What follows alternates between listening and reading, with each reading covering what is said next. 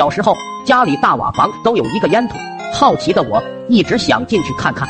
这天我准备了一个大手电，就是过去里面有两节红色大电池的那种，带上绳子，又叫上了三哥和几个小伙伴，准备一探究竟。说实话，我就闲得蛋疼。从我进去开始，我就后悔了。砖壁全是黑油，里面还时不时的一股一股的往上冒黑灰。本来我就是头朝下，被熏的太阳穴青筋直蹦，而且黑通通的啥都没有。我大声对上面喊着：“别放绳子了，拉我上去！”我这刚说完，腿上一股强力传来，我被拉了个猝不及防，手电筒没攥住，直接就掉了下去。听声音，已经摔得四分五裂。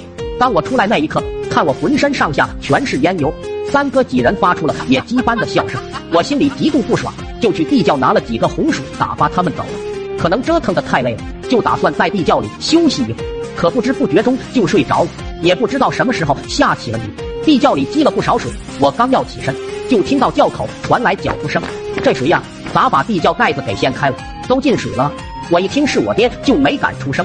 那天我爹像往常一样上窖里拿白菜，那时候窖里也没灯，完全是凭习惯拿蔬菜。好巧不巧的一下就摸到了我的头，顿时嗷了一声。然后条件反射，一巴掌就拍了过来。我爹抽完了，转身就跑，也不知心急还是梯子滑，一头摔进了水里。然后我爹坐在水里，一边踢水一边尖叫道：“啥玩意呀？别过来，听见没？老子可练过十二路盘腿！”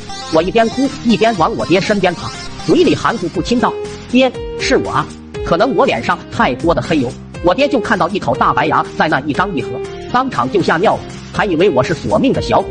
随后便在水里扑腾了一套所谓的十二路盘腿，即使如此，我也能听着我爹哒哒哒的牙齿打战声。我又继续道：“爹，你干啥这么用力抽我？”可能这次我爹听清了，他认真的端详着我，能感觉到他老人家的恐惧值在下降，怒气值蹭蹭蹭上升。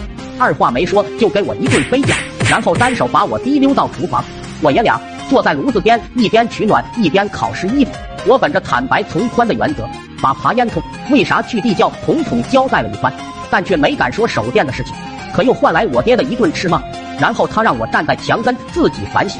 一旁的老妈怕我着凉，便怒斥我爹道：“孩子还小，身子弱，他会生病的。你这样对待孩子，也不怕雷公来找你？”我爹也豁出去了，咆哮道：“来啊，来劈我啊！”话音刚落，就听外面雷声滚滚，炉膛里轰的一声巨响，给我爹当场直接干翻在地。屋里到处都是烟灰。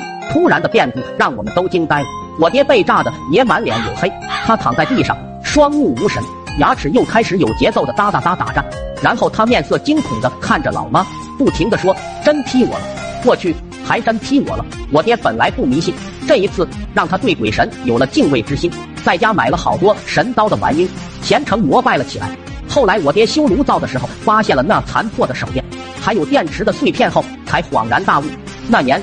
他足足让我在炕上躺了半个月。